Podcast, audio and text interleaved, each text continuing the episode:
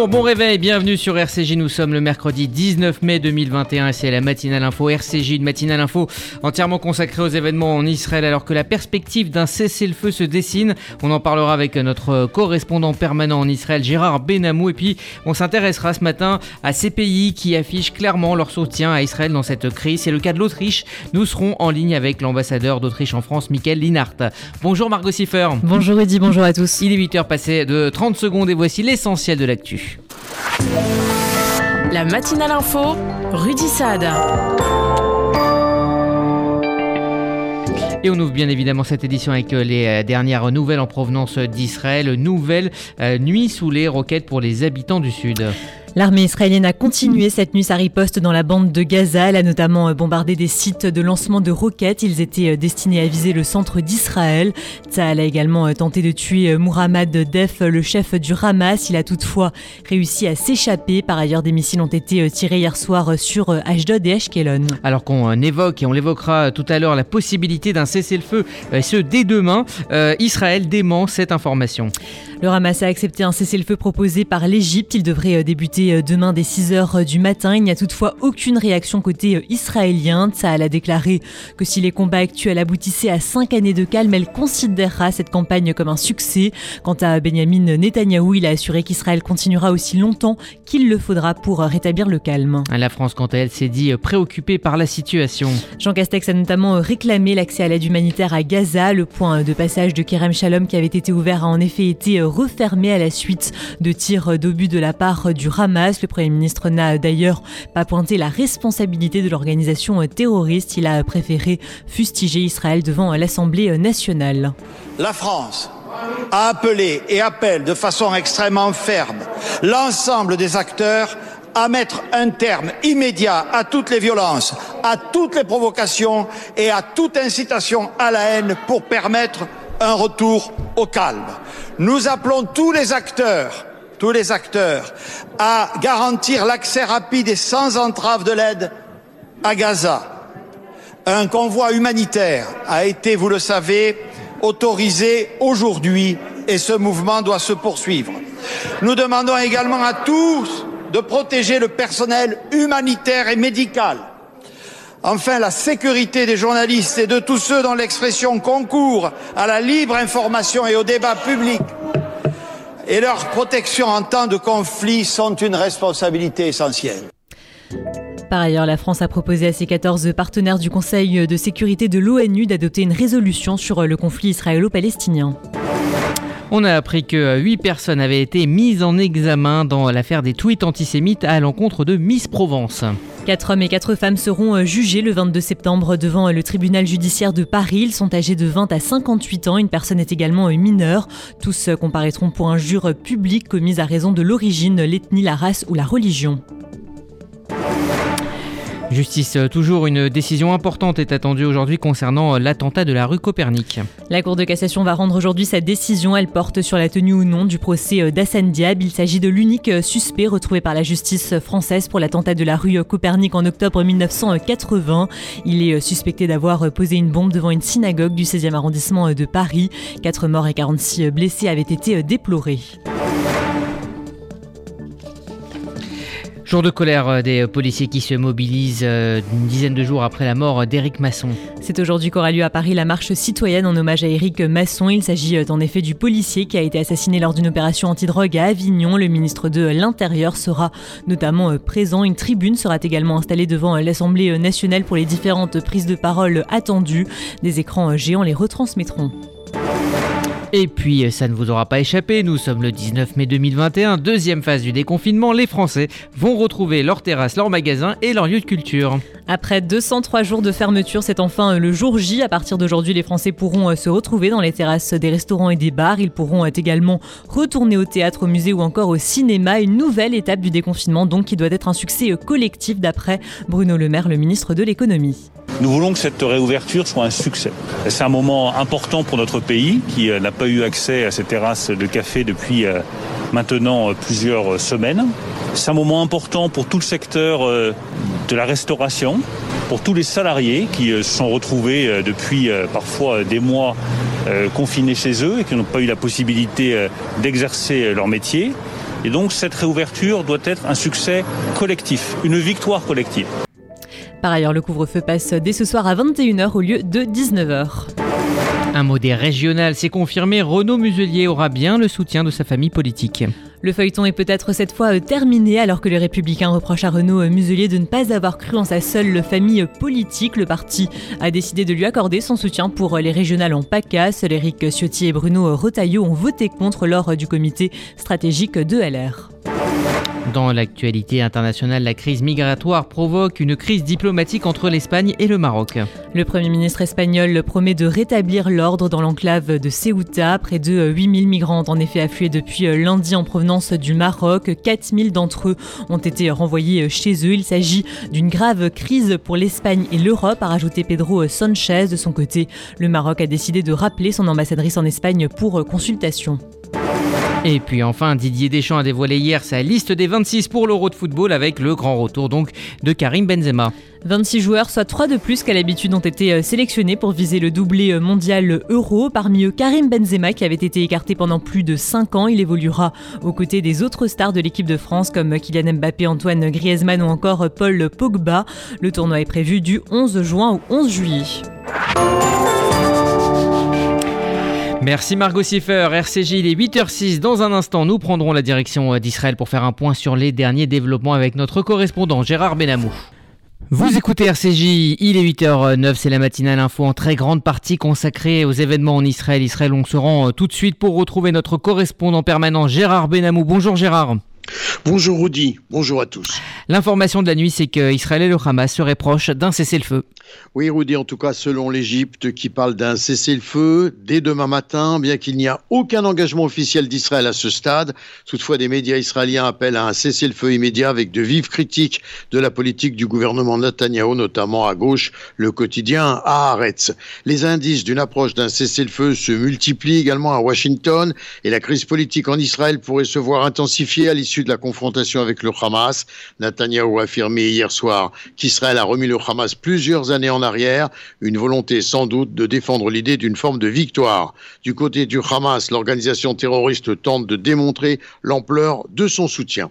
Le Hamas qui a lancé un mot d'ordre hein, de grève hein, pour un soutien des Palestiniens et en particulier de ceux qui vivent et travaillent en Israël. Un appel à la grève qui a gagné également la Cisjordanie avec des désordres et des affrontements avec l'armée où des émeutiers ont ouvert le feu.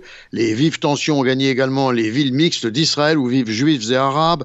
La grève de solidarité à laquelle a appelé le Hamas a été suivie par la rue arabe, notamment à Jaffa près de Tel Aviv où des Palestiniens ont défilé drapeaux palestiniens en main, slogans nationalistes et entonnant des chants de guerre traditionnels des Palestiniens concernant la libération de Jérusalem. Étonnamment, des manifestants juifs participaient à ce défilé sans sembler être gênés par les slogans radicaux clamés au sein de la manifestation, comme celui qui prônait l'existence de la Palestine du Jourdain à la Méditerranée. Et la police des frontières n'est pas intervenue.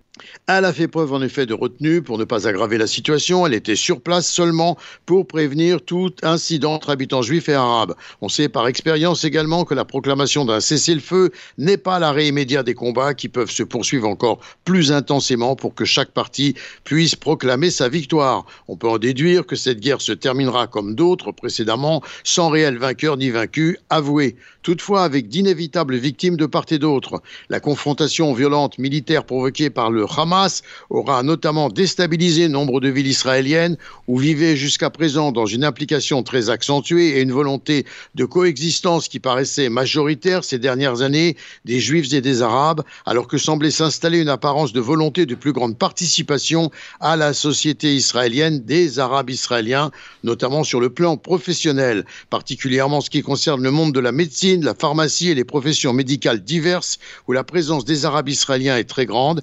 Les médecins arabes palestiniens, en tout cas, ont poursuivi très naturellement hier leur travail dans les différents services hospitalisés sans participer à la grève. Sur le plan euh, militaire, Israël a fait une tentative de pause, hein, le temps de ravitailler euh, Gaza par un convoi humanitaire. Les énormes transporteurs de l'aide civile internationale franchissaient le, passage de Kerem Shalom d'Israël à Gaza, mais le geste a fortement déplu au Hamas, qui craignait de voir sa position revendiquée de victime atténuée par la réception d'une aide israélienne. Aussi, les terroristes ont tiré des obus de mortier en direction du point de transit de Kerem Shalom. L'armée israélienne a été contrainte de décider de stopper l'entrée des autres camions. Et les tirs de mortier euh, du Hamas ont aussi harcelé euh, une journée de plus hier les habitants du sud d'Israël. À moins de 4 km, ils ont fait de nombreux blessés, dont 4 gravement atteints et des travailleurs thaïlandais qui travaillaient en bordure de Gaza ont été tués, atteints par un barrage de mortier du Hamas à partir de la bande de Gaza, dans la région d'Eshkol également, dans le sud d'Israël. Et puis les tirs de roquettes du Hamas ont repris hier à Ashkelon, Kisufim, Zikin, Netiv, à Asara, où l'on vit au rythme des sirènes hurlantes presque sans répit chaque jour. Les bombardements à la roquette ont visé également d'autres secteurs d'Israël. L'armée réplique systématiquement et suit son propre programme de destruction des infrastructures combattantes du Hamas, allant en particulier avec des types de bombes perforantes détruits près de 130 km sur 150 existants du dit fameux métro, le centre stratégique du Hamas enterré, le point névralgique pardon, du Hamas qui rassemble et connecte tous les systèmes de coordination et de communication, en particulier qui permettent des tirs groupés de roquettes. Les terroristes du Hamas sont aussi des cibles pour l'armée qui élimine les commandants du Hamas et du djihad. Et le ministre de la Défense, Benny Gantz, lui, a fait un point sur cette opération hier. Oui, il a déclaré rien n'est à l'abri à Gaza et il y a encore des milliers de cibles à frapper alors que des appels internationaux se multiplient pour mettre fin au combat entre le groupe terroriste islamiste et Israël. L'état-major de Tzal a de nombreux plans, dit-on, pour continuer à frapper le Hamas et les combats ne s'arrêteront pas tant que nous n'aurons pas restauré le calme complet et durable, confirme Benny Gantz, le ministre de la Défense, lors de sa visite d'une base navale dans la ville portuaire d'Ashdod au sud hier. Alors il y a le front sud, mais il y a le front euh, nord. Israël n'est pas à l'abri euh, d'un embrassement au nord, donc avec le Hezbollah. En tout cas, selon un constat, euh, comme l'abattage par l'armée d'un drone d'origine incertaine dans la matinée, puis des tirs de roquettes depuis le Liban. L'armée israélienne, en conséquence, est déployée sur tous les champs possibles de la confrontation et prête à contrecarrer d'éventuelles tentatives de la part d'éléments étrangers de nuire aux citoyens d'Israël, a insisté Benny. La tension est très vive en Israël sous le feu des roquettes et les désordres des grèves et manifestations arabes. Gérard Benamou en direct de Tel Aviv pour RCJ. Merci Gérard. Vous écoutez RCJ, il est 8h15. Dans un instant, on s'intéressera à ces pays qui affichent clairement leur soutien à Israël dans cette euh, crise. C'est le cas de l'Autriche. Nous serons dans un instant en ligne avec l'ambassadeur d'Autriche en France, Michael Linhart. Lors des précédentes confrontations militaires avec le Hamas, Israël avait dû s'habituer aux condamnations quasi unanimes de la communauté internationale. Pourtant, depuis une dizaine de jours, de nombreux pays ont affiché leur solidarité avec le peuple israélien. Églantine Delalleux. États-Unis, Autriche, Allemagne, Slovénie ou encore Japon. Ces derniers jours, plusieurs pays ont apporté publiquement leur soutien à Israël. Tout d'abord, vendredi dernier, le chancelier autrichien Sébastien Kurz a fait hisser le drapeau israélien sur le bâtiment de la chancellerie à Vienne en signe de solidarité. Le dirigeant a déclaré condamner avec la plus grande fermeté les attaques contre Israël depuis la bande de Gaza. C'est aussi en Slovénie que le drapeau de l'État hébreu a été hissé sur le bâtiment du gouvernement. Du côté de la République tchèque, le président Milos Zeman a tweeté une photo du drapeau de son pays aux côtés du drapeau israélien avec un cœur. Il a aussi fait hisser le drapeau israélien sur le château de Prague. Toujours en Europe de l'Est, la Hongrie a exprimé sa solidarité avec Israël en condamnant l'attaque de missiles du Hamas contre les villes israéliennes. À plusieurs milliers de kilomètres, c'est au Japon que le vice-ministre de la Défense a parlé d'un droit à la légitime défense de la part d'Israël. Que feriez-vous si un jour plus de 300 missiles étaient soudainement lancés par des terroristes en 24 heures. Notre cœur est avec le peuple d'Israël, a-t-il déclaré sur Twitter. Parmi les grandes puissances mondiales, le président américain Joe Biden a apporté son soutien à l'État hébreu malgré les critiques au sein des démocrates, tout comme la chancelière allemande Angela Merkel qui a exprimé lors d'un appel téléphonique au premier ministre israélien Benjamin Netanyahou sa solidarité avec Israël. Églantine Delalleux. Et parmi les pays qui ont euh, soutenu Israël, il y a l'Autriche qui a hissé euh, vendredi dernier euh, sur les bâtiments officiels le drapeau israélien en signe, je cite, de solidarité face aux attaques dirigées depuis la bande de Gaza par le Hamas et d'autres groupes terroristes. Pour en parler, nous sommes en ligne avec l'ambassadeur d'Autriche en France, Michael Linhart. Bonjour, monsieur l'ambassadeur. Bonjour, monsieur Salah. Bonjour, merci de répondre ce matin aux questions de RCJ. Alors, pour quelle raison votre pays a-t-il voulu montrer sa solidarité avec Israël? Eh bien, nous nous trouvons au Proche-Orient dans une situation qui est claire et sans équivoque. une augmentation de violence comme nous ne l'avons plus vu depuis assez longtemps et nous pensons que cette violence doit absolument cesser. C'est une, euh, euh, ce sont des victimes civiles qui sont touchées et chaque victime euh, est une victime de trop, soit que ce soit des Palestiniens, des Israéliens, des Juifs ou, des Arabes. Tous, à notre avis, ont un droit à vivre en paix et en sécurité. Mais cela dit, votre pays a bien choisi de hisser le drapeau israélien sur ses bâtiments publics. Est-ce que vous pouvez nous dire pourquoi? Eh bien, euh, comme vous savez, l'Autriche est un pays neutre, donc nous, avions toujours, nous avons toujours été un médiateur. Mais euh, nous, nous, voyons, nous, voyons, en ce moment euh, une situation de, de, de, milliers de roquettes du Hamas et d'autres organisations terroristes qui sont dirigées contre des cibles civiles en Israël. Et jamais nous mettrons notre neutralité face au terrorisme. C'est-à-dire, euh, nous n'allons pas nous taire lorsqu'il y a des attaques terroristes. Et la sécurité d'Israël et son droit de se défendre ne sont pour nous, pour l'Autriche, pas discutibles. Nous avons, euh, euh, au regard de, de ces attaques terroristes, hissé le drapeau israélien. Michael euh, Linhart, au-delà de demander un cessez-le-feu, les positions sont très euh, divergentes au sein même euh, de l'Union européenne sur la position à adopter dans, ce conflit. Est-ce que vous pensez que vos partenaires européens qui reconnaissent hein, officiellement le Hamas comme une organisation terroriste, eh bien, est-ce que vous pensez qu'ils ont bien compris à qui Israël devait faire face? Je peux parler pour l'Autriche et pour l'Autriche, je peux dire que nous avons très bien vu, très bien analysé la situation et nous avons voulu justement mettre ce signe très clair, un signe contre le. Nous sommes, nous sommes contre la lutte, nous sommes pour la lutte contre le terrorisme en, général. Et dans ce cas-là, nous nous voyons en face euh, d'une organisation terroriste euh, qui, qui tire directement sur les cibles, euh, sur des cibles civiles. Donc, nous avons voulu mettre euh, se signe très clairement. Il y a peut-être des approches différentes en, Europe de, se manifester, mais pour nous, il était clair que nous, ne pouvons pas nous taire et que nous devons mettre un signe euh, très très clair. Euh, monsieur l'ambassadeur, j'imagine que vous souhaitez, comme beaucoup, une sortie de crise la plus rapide possible. Quel rôle les Européens peuvent-ils jouer? Je crois que nous avons tous une responsabilité et que euh, tous les efforts pris par euh, la communauté internationale euh, sont bienvenus. C'est naturellement les, États-Unis qui ont un rôle important, mais ce sont aussi, c'est aussi l'Europe. C'est le, groupe des, quatre, en, en, allemand nous l'appelons le quartet, la France notamment. Nous saluons les, tous les efforts que la France est en, train de prendre, par exemple, avec l'Égypte ou la Jordanie. Et nous devons, arriver à un arrêt immédiat, des tirs de roquettes, à une cessation de la, violence et à euh, un retour euh, des négociations.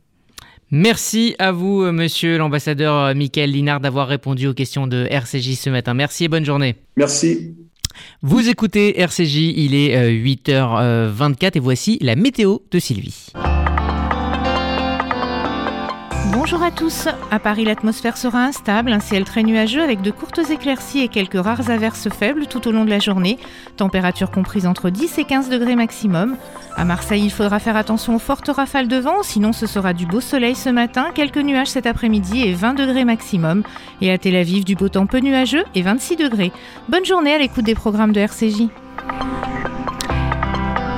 Voilà pour la météo. Merci euh, Sylvie. C'est la fin donc de cette matinale info euh, RCJ. RCJ, ça continue sur les applis disponibles sur Apple et Android pour la FM. Rendez-vous à 11h avec Essentiel, le rendez-vous culture euh, présenté par Sandrine Seban, spécial pop culture. Elle reçoit Eric Delbecq, docteur en histoire et diplômé en philosophie. À midi, RCJ midi en grande partie donc consacré à ce thème hein, de la journée, ces pays qui soutiennent Israël, le, les conséquences diplomatiques de la crise et la manière dont Israël est perçu dans le monde dans euh, cette crise. On en parlera euh, évidemment. Et puis on recevra également Raphaël Liorca, expert associé à la Fondation Jean Jaurès, pour son livre La marque Macron aux éditions de l'Aube. Et puis on évoquera également la réouverture des lieux de culture avec Laurent Sexic, avec sa, euh, sa pièce de théâtre hein, emportée par la commune qui se joue ce soir à 19h au théâtre Antoine. L'occasion donc de reparler de ces, de ces réouvertures et de ce fameux 19 mai que nous avons tous attendu. Et puis à 13h, objectif euh, santé présenté par Karen Tayeb qui recevra en direct euh, le professeur Bruno Megarban, euh, chef du service réanimation à l'hôpital Lariboisière, pour parler de l'après-Covid et la saison du déconfinement progressif. Voilà pour le programme de la journée sur RCJ. Excellente journée à toutes et à tous sur notre antenne.